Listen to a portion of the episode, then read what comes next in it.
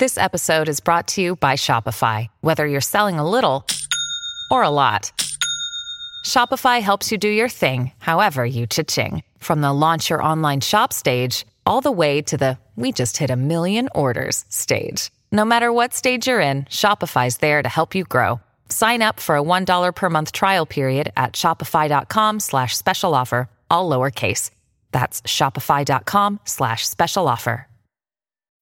Think you know the Brooks Ghost? Think again. Introducing the all-new, better-than-ever Ghost sixteen. Now with nitrogen-infused cushioning for lightweight, supreme softness that feels good every step, every street, every single day. So go ahead, take your daily joyride in the all-new nitrogen-infused Ghost sixteen. It'll turn your everyday miles into everyday endorphins. Let's run there. Head to brooks running dot com to learn more.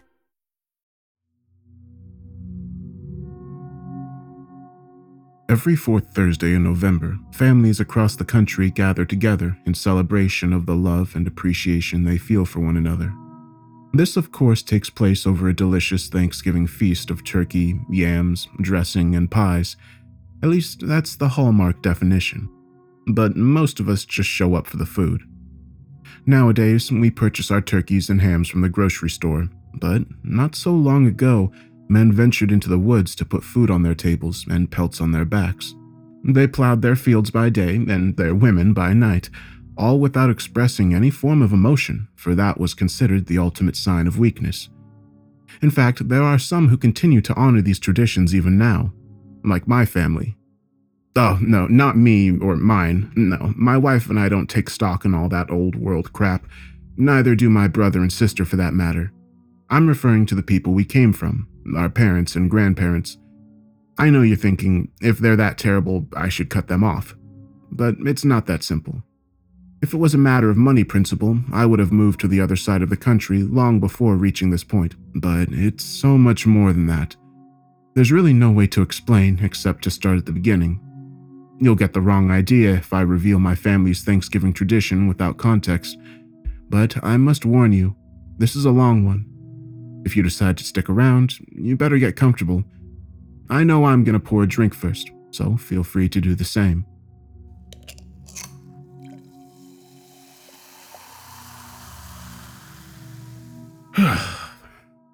My name is Avery Hunter, but this story actually begins with my several greats over grandfather, Hank, a poor man who was forced to settle in an even poorer community while his wife gave birth to their second child. It was seventeen twenty-one, and times were hard in this particular slice of Ohio. If you had food in your belly, it was a blessed day. Well, it wasn't actually Ohio yet, but we're not here for that kind of history lesson.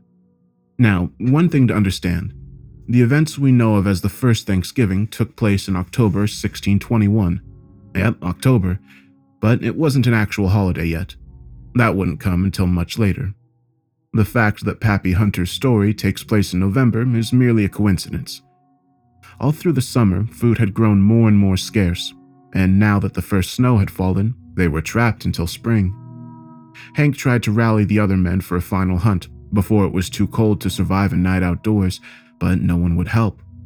When the time came, he departed alone with a small pack, a full canteen, a large knife, and a rifle he could only fire once. Before he even began, his body was so weak, so frail, that every step was like a kick to his very soul. Yet, an entire community was depending on him. And at that moment, with that realization, he resented them all very much. What did he owe them anyway?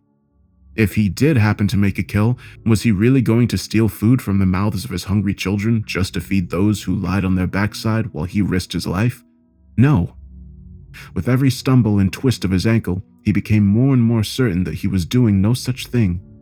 With the land's resources long exhausted, he knew it would be an arduous hike before finding any game, but what choice did he have? His wife and sons would perish if he failed. He marched through the slushy snow, his toes already numb as moisture seeped through his worn boots. Finally, as he neared the incline's peak, he laid flat on his belly and crawled the last several feet, so as to not risk startling anything that might be grazing on the other side. With the sun already setting, he knew this was his last chance for a kill. He would soon be forced to make a fire before the darkness resigned him to a cold death. However, as he looked over the rise, it wasn't a deer or a boar he saw, but another man. A man who was just starting to make camp for himself. At first, Hank felt a twinge of disappointment. If there had been any game around, that man surely scared it away. Then he looked a little closer and was overcome by a wave of jealousy. The stranger had a heavy winter coat, fine boots, and a large pack that appeared to be full of supplies. He also had the makings for a fire ready to burn. Without fully understanding why, Hank remained hidden with his belly pressed to the cold ground and continued watching. The temptation of warmth was almost too much to resist, but then the stranger removed a loaf of bread from his bag. An audible growl escaped Hank's stomach, and he decided that it should be him sitting down there with that warm coat and bread. Besides, travelers disappeared all the time, especially lone travelers. He had two choices: take the man out with his rifle, or wait a little longer and slit his throat under the cover of darkness. If he chose his rifle and missed, he would have to rush the man without knowing what weapons he carried.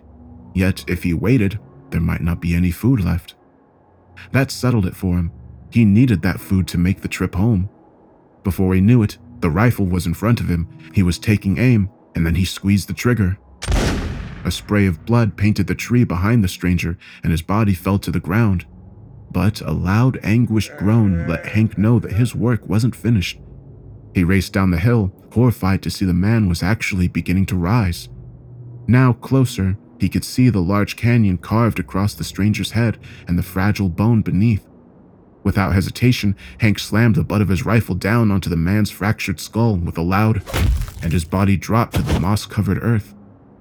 Overcome with relief, Hank fell next to the deceased traveler, completely spent from his final dash down the slope. Then, remembering the bread, he sat up quickly, eyes darting around the fire in search of his prize. He found it lying in the dirt, but barely paused to dust it off before consuming the remainder in three large bites. After draining his canteen, he saw another leaning against the tree, next to a large pack, and brought them closer to the fire. He began untying the bag's pull string, but paused before peering inside. If it contained more food, his family would live a little longer. If not, well, at least he would have the energy and resources to make it home for a proper goodbye. Perhaps he would even find the strength to give his wife and children proper burials before joining them in the afterlife. I wouldn't do that if I were you. A strange, almost scratchy voice suddenly spoke directly next to Hank's ear. He instinctively jumped to his feet, simultaneously drawing his knife. The pack fell inches from the flames, but he hardly took notice. The voice had been that of an old man, but where did it come from? And where was he now? His eyes scanned the area, but there was nothing. When he later recounted this story to his children, he recalled thinking it was the traveler's angry spirit returning for vengeance, but then he heard him again. Down here, Hunter. Hank shifted his gaze downward to see a frail old man wearing a hooded cloak. The newcomer was no more than four foot tall, yet his bare feet were much larger than Hank's own, and his jagged yellow toenails made their disproportionate size all the more unsettling. Was he your son, then? Hank gestured to the corpse between them. Hell no! Get it? Hell? Because I'm an imp. My summer house is in hell, you know? Get it? Summer? Hot? I slay myself. I hope I got my face right. I put it on for you, you know? Humans tend to get skittish otherwise. The little man hopped around the campfire like a hyperactive child as he spoke. The flames shot high in the air, illuminating his disfigured face. His grotesque, overgrown brow sat atop two bulbous eyes and a lumpy, crooked nose. His cheeks sagged with heavy wrinkles. The loose skin hung from his chin and jawline as a result. Even in his heightened state of distress, Hank was in awe that a man of such years could be so nimble. You're mad is what you are. I am sorry for your companion, but there is nothing I will not do to save my family, including murder. Hank's grip on the knife tightened as he prepared to lunge, but the old man suddenly vanished into thin air, and the flames instantly returned to those of a dying fire. Consumed by a mixture of fear and grief, Hank turned circles in search of the old man, but he was alone once again. Or perhaps it is I who is mad. Oh, don't be so hard on yourself, Hunter. After all, you did just commit your first murder. You're unnatural, though. You can trust me on that. Ha! This time the voice was coming from above him, and Hank looked up to see the wild little man sitting on a branch, swinging his stubby legs over the edge with giddy delight. But how? How did you? Hank started, but was abruptly cut off. Well, that's what I was trying to explain when you so rudely interrupted with your nefarious intentions.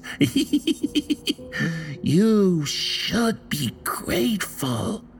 It's not every century that I grace a mortal with my company, let alone my aid.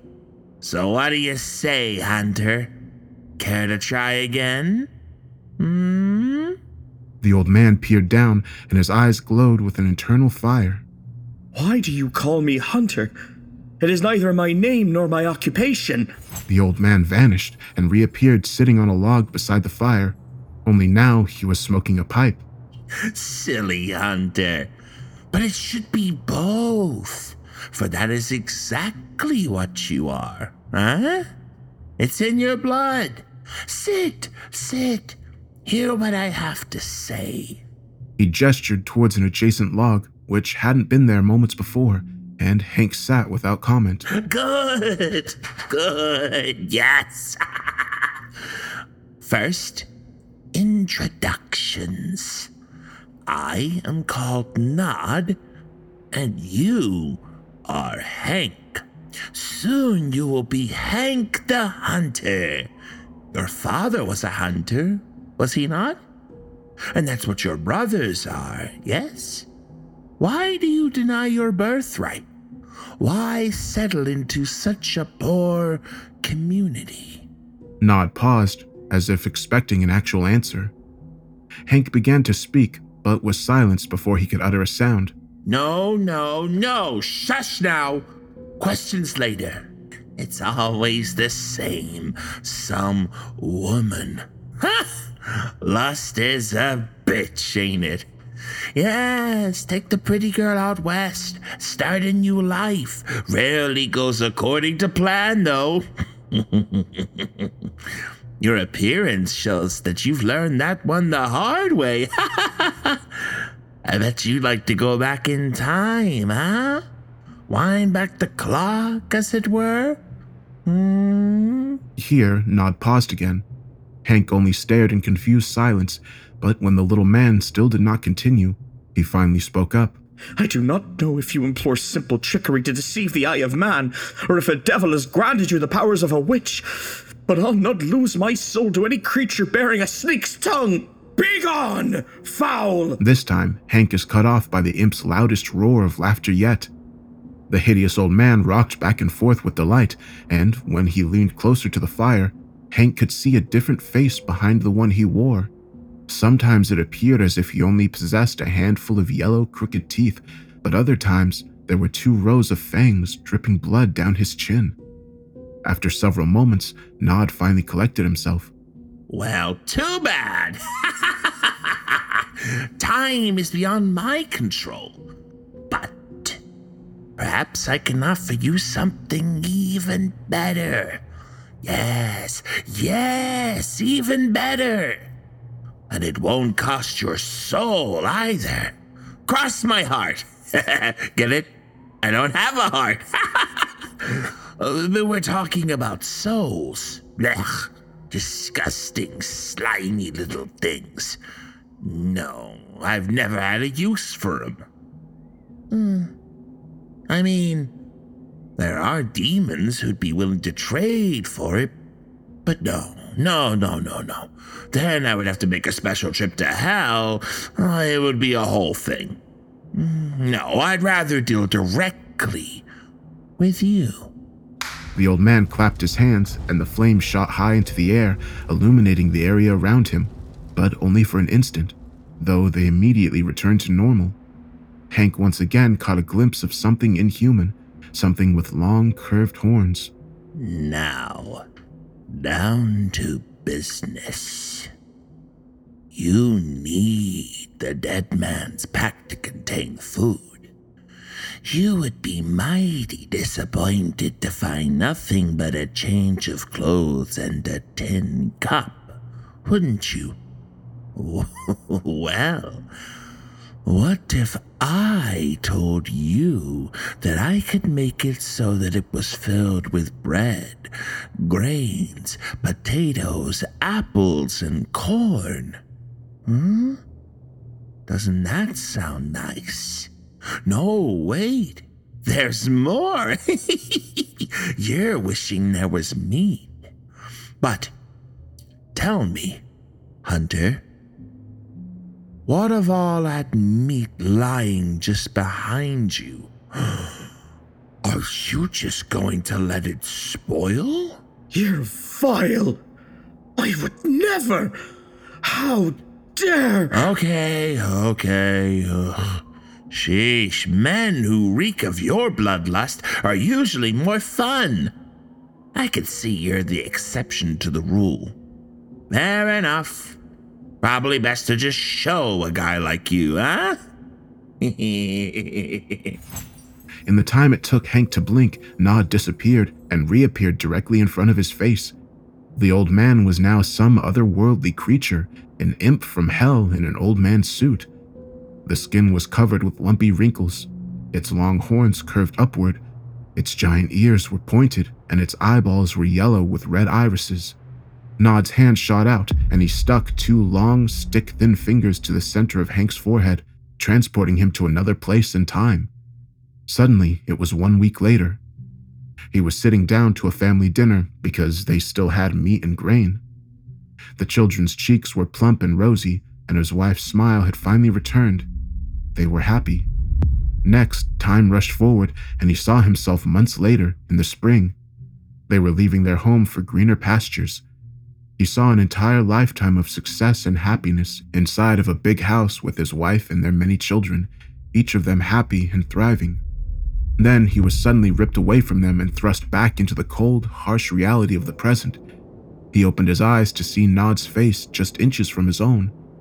The imp had reverted back into the deformed old man, but his inhumanly wide, snaggletooth grin was almost as terrifying as his true form. Hank yelled and fell backwards from his log, prompting another outburst of laughter from Nod. You see now, don't you? Yes, I can give you all of it. Hurry up, get up, up, up. Time's wasting, and this still needs making. Just sign the dotted line and leave this miserable place behind. Nod began hopping foot to foot again, as Hank stood and patted the dirt from his clothes with shaking hands. You said it wouldn't cost my soul, but what exactly is your price? Oh. Don't think of it as a price, per se. Think of it as negotiating the terms of a partnership. An eternal one that'll be passed along to your descendants long after you leave this world. Don't you want your grandchildren to enjoy the same prosperity as you? You could guarantee their happiness for as long as they are willing to maintain your side of the deal. That sounds like a pretty fair arrangement, wouldn't you say? Nod raised an eyebrow, and his entire overgrown forehead moved with it. It depends on the terms. The ones you have yet to define. Hank struggled to keep his voice steady. Fine, fine. Picture it. You are a new man venturing to a new land. You become the founder of a community that blooms into a thriving township and ultimately becomes Huntersville. As the contract holder, your direct descendants and their spouses shall enjoy all of the same benefits as yourself. This includes, but is not limited to, immunity to random acts of violence in nature. For example, you and yours wouldn't have to worry about things like outlaws or plagues. Think of it as being imbibed with a surplus of good luck. Are you saying we can simply do whatever we wish without suffering any consequences? We'll be immortal. What? No. Were you even listening? Why are the strong ones always so dumb? Fine, fine. Let me try an example. If you're in a saloon minding your own business and pistols are drawn, you won't ever catch a stray bullet. On the other hand, if you were to challenge someone to a duel, well, anything could happen. Nod searched Hank's face for any sign of understanding. Oh, I see. Uh, no offense, but I'm not sure that you do. Maybe you should repeat that back, just to be safe. Hank narrowed his eyes suspiciously. Perhaps you should define my side of the bargain before it is rendered moot. Hank narrowed his eyes in return. You win! You win! You're a bit of a nag, aren't you? Well, first there's the immediate trade. After all, you're going to be going home with bags full of goodies by the time we stuff your own with all that meat. Oh, oh, don't look at me like that. It'll be the best thing you've ever tasted. You'll want it every day. Hmm. I guess you could have it every day, but I have to advise against it.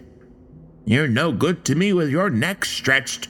I assure you, that will not be a problem. Perhaps we could... Nod continued as if Hank hadn't spoken. We could price him up as soon as the deal is signed, and you'll see. Mark my words, you'll see. I mean taste. Yes, you'll taste it. All right. Plain and simple. Here it is. Every November, you're going to bag a human for us, and we'll split the spoils. I only want the parts you wouldn't eat anyway. Just treat it exactly as you would a deer, and I'll collect the rest. I'd do it myself, but there are rules about these sort of things. Whose rules? Again, Nod proceeds as if Hank hadn't spoken. We'll do this first one together. It'll give us a chance to bond. You'll also set a place for me at the opposite end of the dinner table each year. You won't see me, but I'll be there. No, no, the rest of the terms, of course, of course. You want the catch, the stick, the screw. That wasn't the catch? Eventually, you will grow old. Much older than you would without me, mind you. And the time will come to renew our contract. This requires a very specific type of ritual.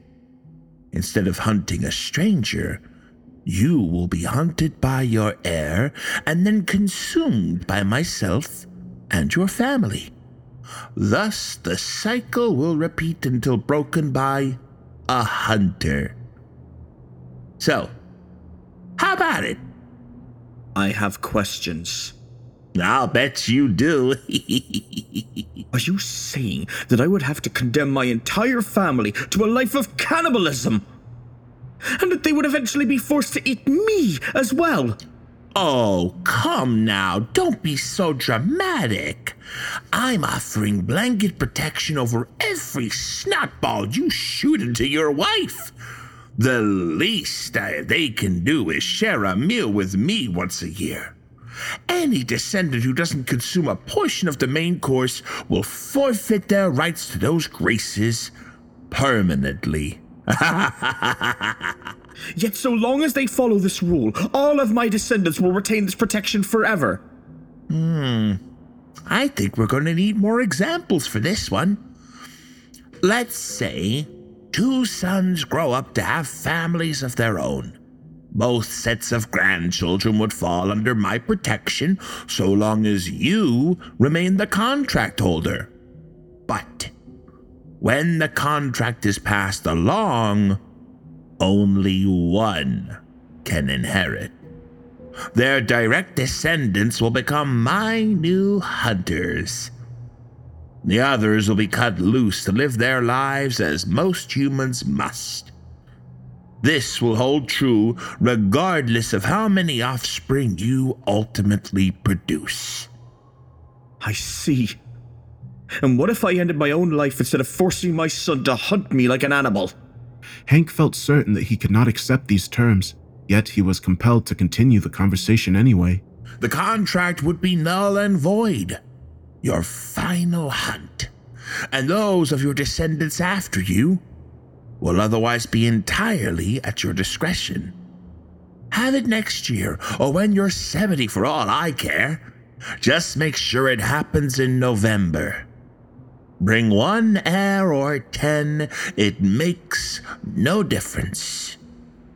I will, however, offer a bit of advice. You may be tempted to skip a proper hunt. Perhaps you would prefer to simply bend your neck and pass the torch. But I wouldn't do that if I were you. A malicious grin spread wide across Nod's face. I suppose that would void my contract as well. No, no, not at all. Well, not that specifically. This event may be your final hunt, but it will be their first hunt. You need an heir strong enough to not only hold their own resolve over the years to come, but the families as well. A leader. Not all children are born to be leaders, this I promise you. The hunt is like a test. It will allow you to die in peace, knowing the family remains in safe hands. Plus, you'll still have your soul, aye? You'll be reborn before you know it. Probably as another hunter. So, you see? This contract has the potential to benefit you for lifetimes. Hank sat in silent contemplation, and for the first time since he arrived, Nod also refrained from speaking.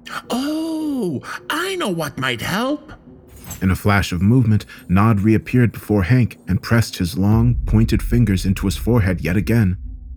This time, he was only transported a few minutes into the future, after declining the imp's offer. He felt a great sense of relief when the creature vanished from sight and slept until dawn. On his journey home, he failed to encounter a single living creature, and his wife wailed with grief at the knowledge her baby would soon be dead. Suddenly, it was two days later. With no lumber for a coffin, he was forced to bury his son in old rags. His wife died four days later, and her funeral, if you could even call it that, was much the same. Only Hank no longer had the strength to dig a proper grave, and by morning, the vultures had her. He thought of trying to catch one, but by then, he didn't want to survive. Enough! No more! I'll do it. I'll do it. Hank slapped Nod's hand away. The visions left him shaking and dripping sweat. The cold night air would have been too much if not for his new coat. Excellent! I knew you had it in you. Now, let's get this silly paperwork out of the way so we can have some real fun. I'm telling you, Hunter, you are not gonna believe what you've been missing. And I don't cook for just anyone, you know. With a snap of his twig-like fingers, a scroll appeared in Nod's hand. When he allowed it to unroll, it fell to the ground and did not stop until the end was several feet past where Hank stood. One second. Here we go. Nod re-rolls the contract until the end sits directly at Hank's feet.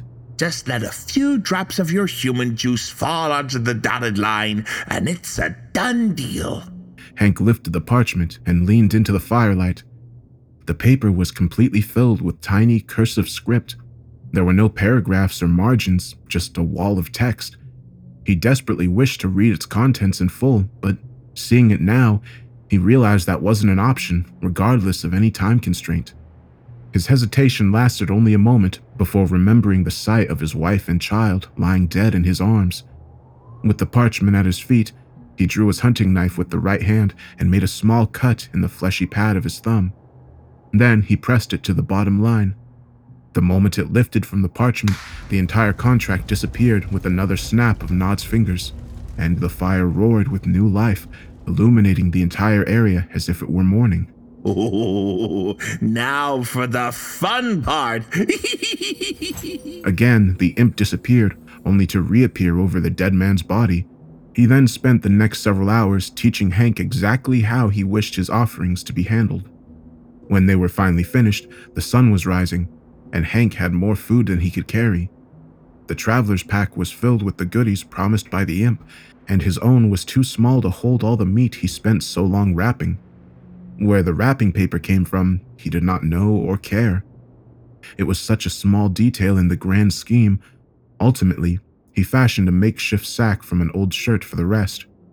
Then, after a few final words over the most delicious breakfast of Hank's life, Nod gave him a long rope and disappeared. "But what's this for?" he called out into the empty air. "A hunter should always carry a good rope." Nod's voice echoed all around him, but there was no sign of the little imp. It was only a few hours later when Hank happened upon a goat and tied the rope around its neck. They made the long journey home together. Fearing desperate neighbors may be watching for his return, he tied the goat to a tree and stashed his gear in a nearby trunk, well before reaching the tree line. When he stumbled out of the forest, it was shirtless and shoeless.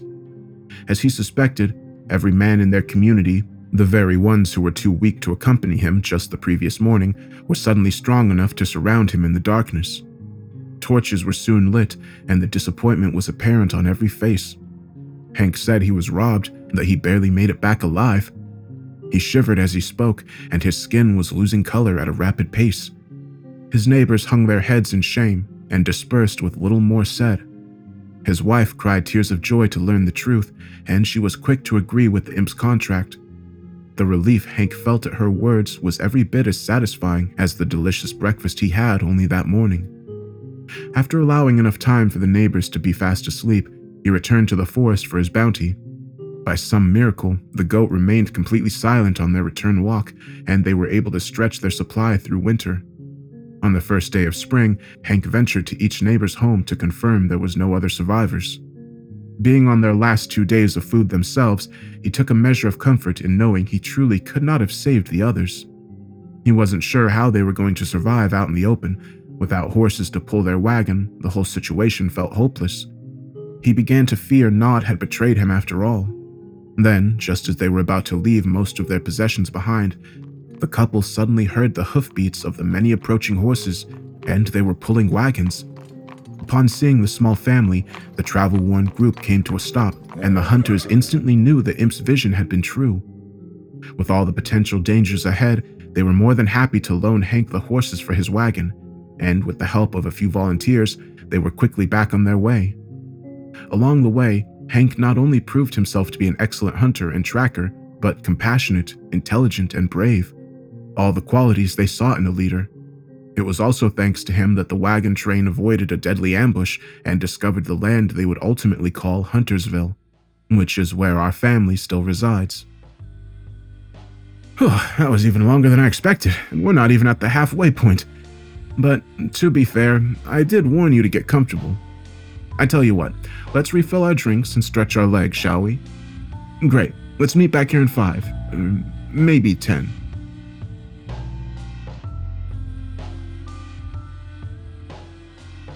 Okay, is everyone back now? Splendid. So let's jump ahead to the seventies, so I can tell you a little about my dad before we get to my childhood. I also want to clarify, I don't mean to speak of good fortune and prosperity in a way that misleads anyone about our wealth. Again, no souls were sold.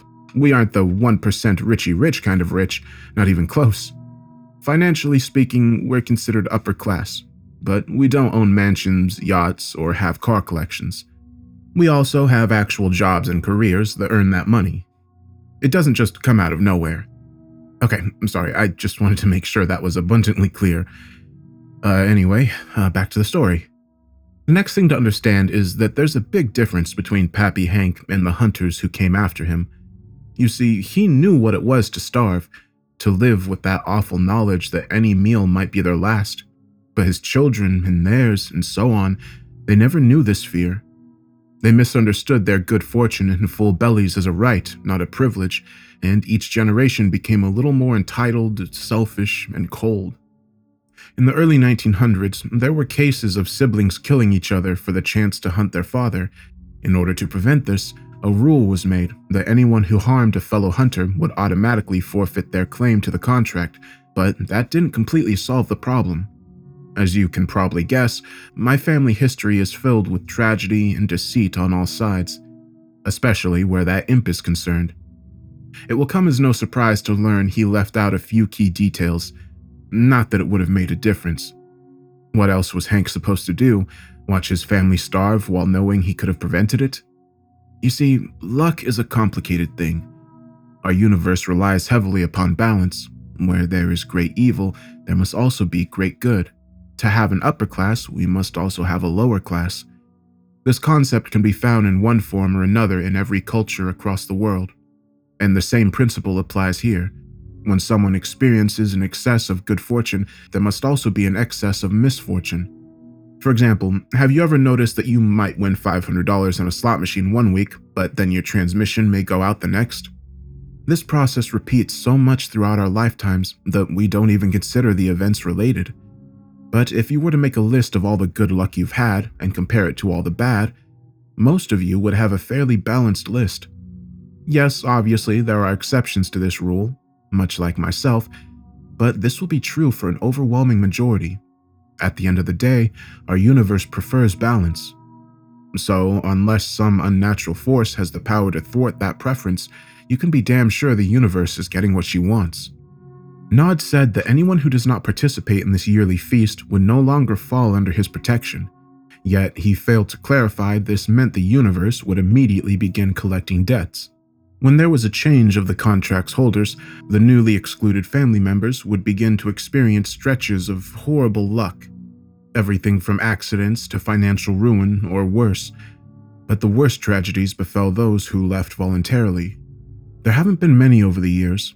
Most of us are too frightened to quit. The first time it happened was in eighteen eighty-nine, when eighteen-year-old Maria Hunter secretly eloped. She and her parents were at odds over the man she wished to wed. So she simply ran away.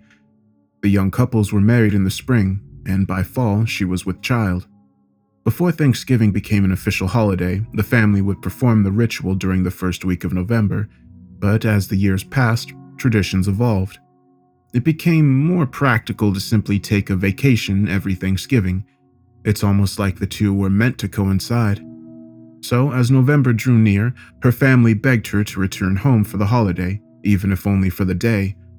Regardless of their hatred towards their son-in-law, they very much wished to ensure Maria and her baby remained under Nod's protection.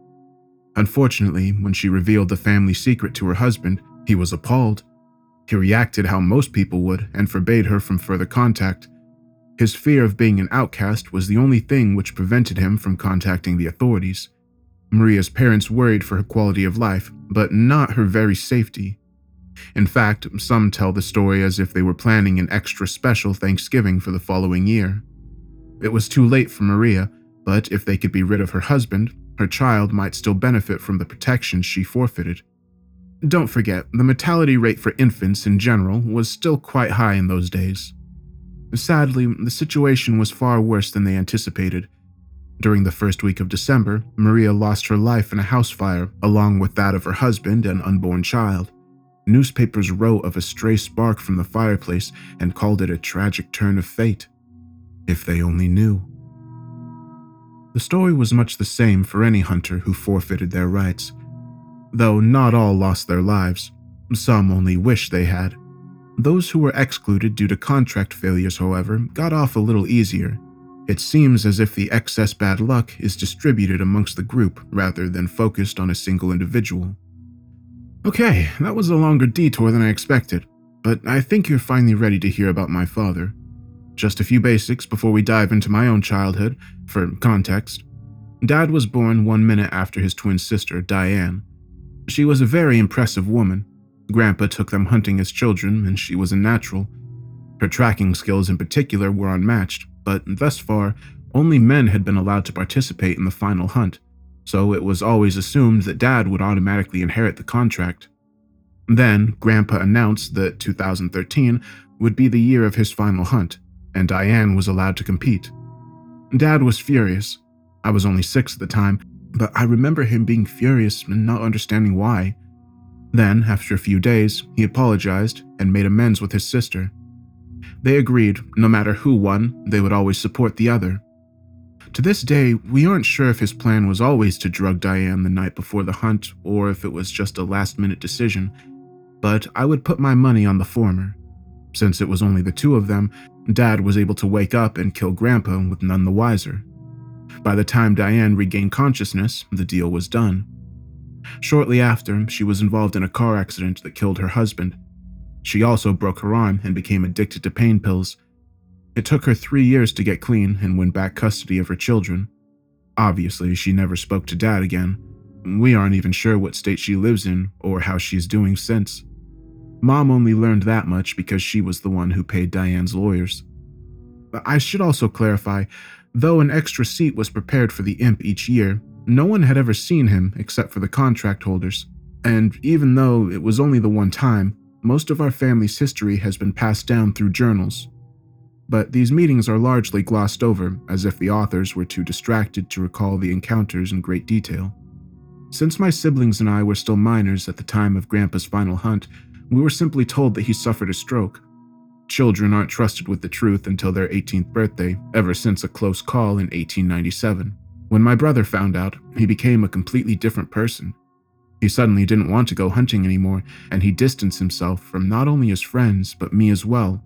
He was normally a funny, outgoing guy, but then he began spending all his time locked in his room. Then I learned everything two years later and did the same thing to our sister, Wendy. It's hard to act normal when you have this incredibly huge, dark secret that would change everything the other person believed to be true, especially when you know they're going to be blindsided by it later anyway. I'll never forget a single detail of that night. I still dream about it sometimes. We had a family dinner at my favorite restaurant and then drove out to the hunting lodge for a weekend of hiking and fishing. After everyone went to bed on that first night, Dad called me into his study, gave me a beer, and told me everything, including the details about Grandpa's death. It took six hours to track him and another half hour to end his life. The man fought back every step of the way. Dad's first approach was too noisy and earned him a rubber bullet to the shoulder. He stressed how important it was that the hunt be real, for the sake of future generations, how the contract holder was responsible for the family first and himself last. You should probably know my father was a major hypocrite, but we'll be covering that in greater detail shortly. On his second approach, he aimed for a headshot, hoping to ensure Grandpa wouldn't suffer. A wave of both grief and guilt washed over him as the body dropped to the ground, and he mistakenly believed the hard part was finished. Unfortunately, it wasn't until he actually approached the body that he understood the gravity of what he had done and what he must do next.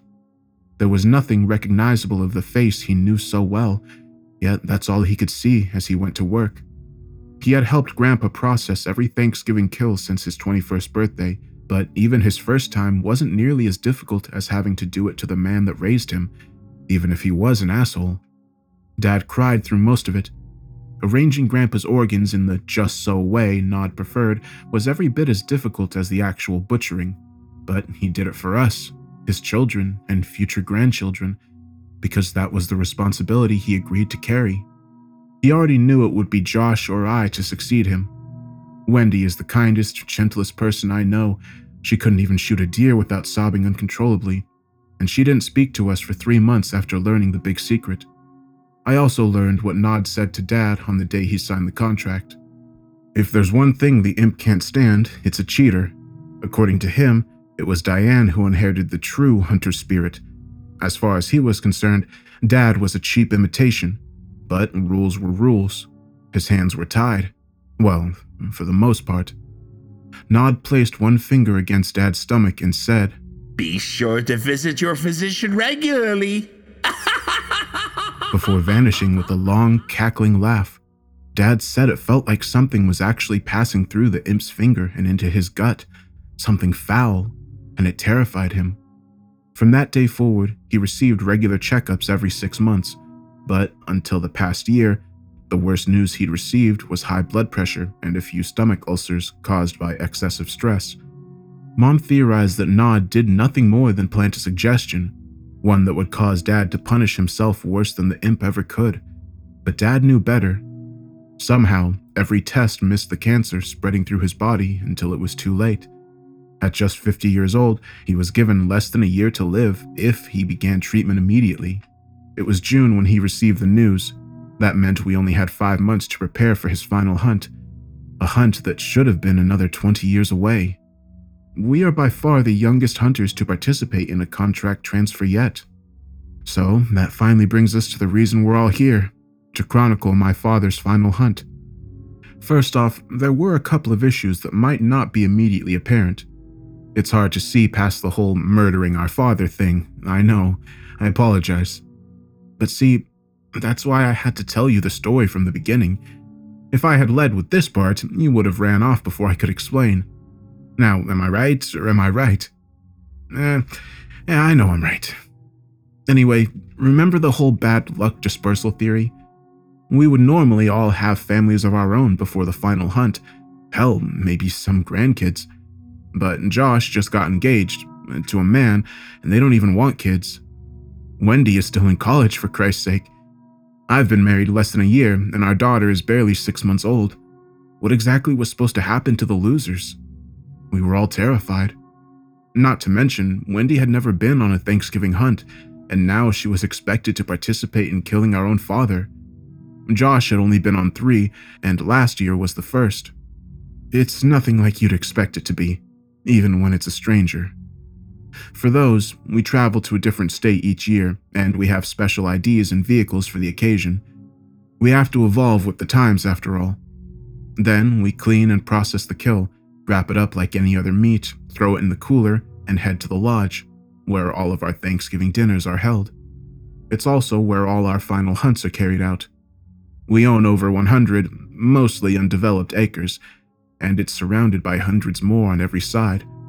A large chain-link fence topped with barbed wire surrounds the property to ensure our privacy, but that wasn't installed until the nineties.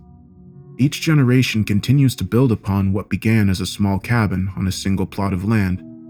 That cabin has now become a two-story home, complete with an attic and basement. We used to need a generator for electricity, but now we use solar panels, and a well supplies our water.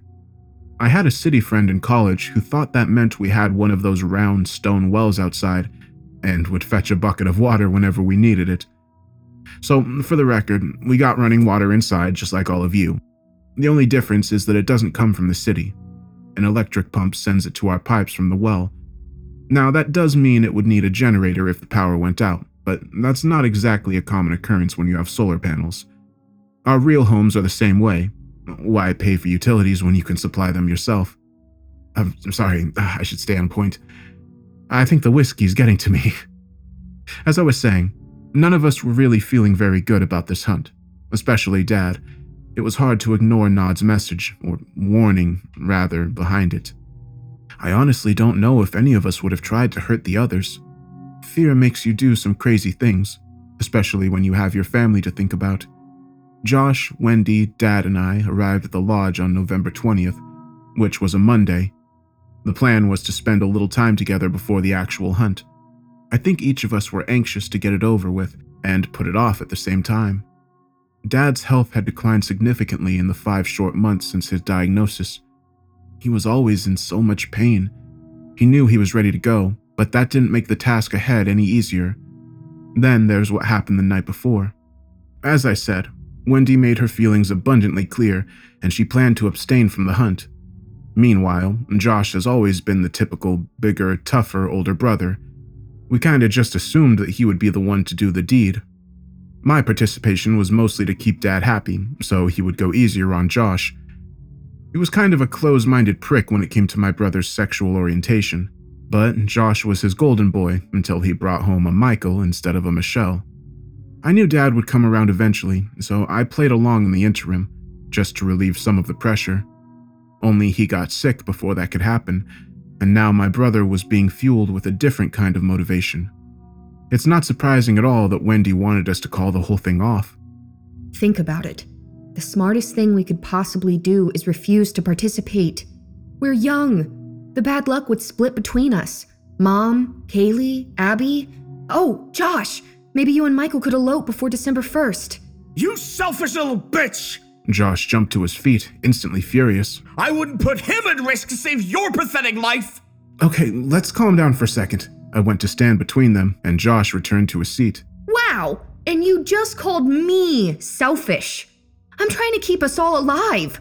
But I guess you would have a problem with it since you're the one who's gonna be safe anyway. Wendy glared at him like he had already taken the shot. That's not true. Dad would probably shoot me on sight and wait for the straight, son. You both know I'm right. There was a spiteful tone in his voice that stung like only the truth can. He would have come around, man. I wish I could have said it with more confidence, but the words were more hollow than ever. You don't know that. Fine, have your wedding later. All the more reason to end the ritual now, once and for all. At the rate technology is advancing, how much longer do you think we'll be able to get away with this? Do you want the world to find out our entire family is a bunch of cannibals? I'd never heard Wendy argue with such conviction. She was determined to make us see it her way. I don't know if I could really pull the trigger anyway. I'll go along with whatever you two decide. It was the most honest thing I could have said. I've never been a leader, and I just couldn't imagine doing this year after year. Thank you. See, Josh, Avery gets it. Just think about having to commit murder year after year for the rest of your life. Think of all the work it is to maintain separate identities and travel around the country. Just so you and Michael can be a little safer than the rest of us? Wendy utilized her big, wide eyes and saddest voice, but Josh wasn't ready to quit just yet. And how do you expect Dad to handle this news? Do you think there's a line that stubborn old bastard won't cross if it's for the good of his legacy? Yeah, he's a stubborn bastard. But what's he really gonna do? Especially if we stick together. Wendy's convictions only grew. She had clearly been thinking about this for some time. You mean besides torture us into compliance? He's only left you alone because he had us. And now he still has Avery. But he wouldn't just sit back and let it all end, Wendy. Okay, fine then. We won't say anything. You two can just do a really bad job at hunting him. You're such a child. He could barely move. Do you really expect him to believe we couldn't find his sick ass? Josh rubbed at his temples in an attempt to quell an oncoming headache. Make up your mind, Josh. Is he a scary monster or a feeble old man? You can't have it both ways. She had a point there. Several minutes passed before Josh responded, "Fine," and went to bed, noticeably angry. Maybe we should go to sleep too. This won't end in a day, you know. Tomorrow will only be the beginning. It won't take Dad long to get wise to what we're doing, and whatever his reaction, it won't be fun. I offered Wendy my hand, pulling her to her feet. I know, but it's for the best. I understand how it made sense in the old days, but we can't go on like this. We see it, and though he may not be ready to like it, Josh sees it too. Dad might be a victim of his generation, and whether that's an excuse or not, we have to be better. Sometimes it's easy to forget my little sister is actually pretty smart. I knew she was right. It was just really hard to remember her eloquent phrasing while an imp was screaming at me. The next morning, Dad set off into the forest while I and my siblings secretly slept in. Or so I thought. That's before I was ever so rudely interrupted by a large glass of cold water being dumped onto my head. Wake up, you imbecile! Why are you new hunters so damn determined to ruin me? The next instant, I was somehow on my feet, staring at a very short man dressed exactly like the Monopoly guy down to his monocle. Nod's features were no longer deformed. He perfected his disguise over the centuries and carried it rather proudly. Well, what do you think you're doing? He stomped his foot impatiently, waiting for my answer. It's difficult to speak when you've just been awoken by an angry hell imp drenching you in ice water, but I did my best. I... we... we, we quit. I'm sorry. This would have never happened with Diane's kids. Nod sounded every bit as old as he looked. Sinking into the nearby armchair, he removed a bottle of aspirin from his jacket pocket. After taking a generous amount, he added, "Try again, kid." "Well, uh, sir, you see, my siblings and I have decided not to participate in this tradition any longer, and I apologize for any inconvenience that may cause on your end, but—" "Then, can you tell me why your dear brother was gone at sunrise, hmm?" The imp blinked several times in quick succession, his patience clearly stretched thin. He... wait, he, he what? My heart sank at his words, and I ran down the hall to confirm Josh's room was empty. I couldn't believe he was willing to cheat after what had happened to Dad, but he later clarified that he didn't see it as deception. He genuinely meant it when he agreed to our sister's plans, but then he chickened out at the last moment. "Yes, shocking, I know. But the question is, what are you going to do about it, eh?" For nearly three hundred years, the creature hadn't shown itself outside of a contract transfer, yet it was now in my room. Surely that could only mean bad things, right? Well, it depends on your perspective. I mean, he's the better hunter. I was cut off before I could finish the thought. "That idiot wouldn't survive the first year, and your sister's a pansy! It has to be you!" The little man was back at his feet, pacing and flapping his arms about anxiously. "What, is this because he's gay?" I didn't understand why else he would be so opposed to Josh when my brother was the obvious choice. "What? Damn, you aren't much smarter, are you, boy? Well, no matter. I won't let you brats ruin three centuries of hard work. Are you perfect? Not remotely. But you are my best option. Oh, I don't know what this world is coming to. Everyone is more concerned with their feelings than surviving. Is it because he's gay? Like I care what he does with his floppy little meat stick. You primates have one-track minds. It's embarrassing." "Okay, jeez, I'm sorry. I, I didn't know imps were so progressive." "I don't want your apology. I want you to kill your worthless father before that idiot finds him. I have been impatiently waiting a very long time to be rid of your father, and I am at my limit with these games. So help me, I will skin each of you before I endure a single day of working with that man-child." "Isn't that cheating? Are you allowed to do that?" I was still terrified, but to an extent, the imp clearly needed me, and that instilled enough courage to at least find my voice. "You don't want to talk to me about cheating, boy. You don't want to talk to me about anything beyond the best way to reach your father before the idiot. Why are you still not clothed?" When he yelled, the entire room shook. I opened my mouth, though I have no memory of what I intended to say, and was consumed by images of my sweet Abigail lying dead in her crib. Kaylee stood over her, sobbing uncontrollably and screaming, "How could you do this to us?" My heart shattered. I could barely remain on my feet, yet somehow I managed to dress and ready my rifle. On my way out, I paused at Wendy's door, listening for any movement, but the imp quietly put such thoughts to rest. "Keep it moving. She won't be awake for some time yet. Glare at me all you wish, just keep moving. You're lucky she's alive. She's a whiner, that one. Hate whiners." Nod used his pinky to dig inside of his ear. When he removed it, the finger was covered with a green, waxy substance that he studied with half fascination, half disgust before flicking it on the floor. Once outside, he guided me straight to Dad's hiding spot. As expected, he didn't make it far. Had Josh not been led astray by a false trail, he would have found him well before I got out of bed. The old man was hiding in the brush. I heard him before I saw him. No matter how well he hid, he couldn't help those wheezing breaths. Nod had guided me towards his rear. I knew that the bastard wouldn't hesitate to shoot at us, but due to the situation between him and Josh, I was worried he might be packing something heavier than rubber bullets. I took great care to remain completely silent as I crept closer for a better vantage point. If I missed the first shot, we could very easily end up in a full-on gunfight, which would also reveal our position to Josh. That almost proved to be a fatal error. The extra steps are what placed my left foot squarely into a bear trap. I've never felt such intense, blinding pain. It didn't feel like something clamping onto my ankle. It felt more like something snapped my leg off at the hip, like we would snap a twig from a branch.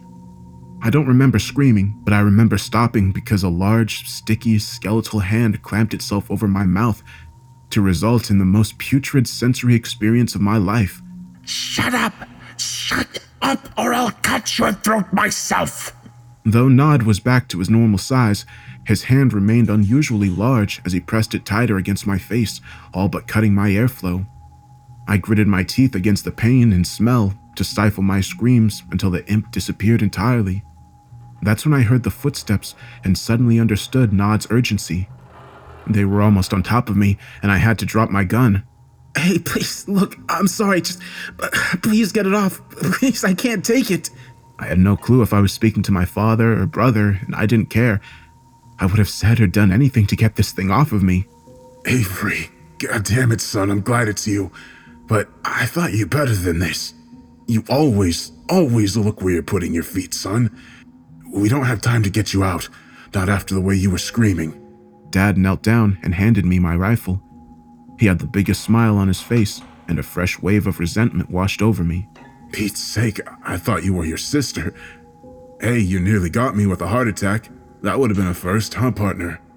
He gave me a chummy shoulder slap with the last line and sent a fresh shock of pain coursing down my leg. It took everything I had not to cry. Dad, please, I'm begging. But that was as far as I got. Son, I know it's not fair to ask this of you so young, but you're a father now, too. Think of Abby, the life she'll have, that you and Kaylee will have with her. He scooted back several feet to give me a clear shot. But Dad, I... There's no time. Josh is getting close. Don't you hear him? I could, and he was indeed getting too close for comfort. With shaking hands, I raised my weapon, but I was in too much pain to hold it steady. The sound of my brother's approach only added to my anxiety until I felt as if I would simply faint. Dad, I... I tried once more, but again, to no avail. Boy, you pull that goddamn trigger now. Do you hear me?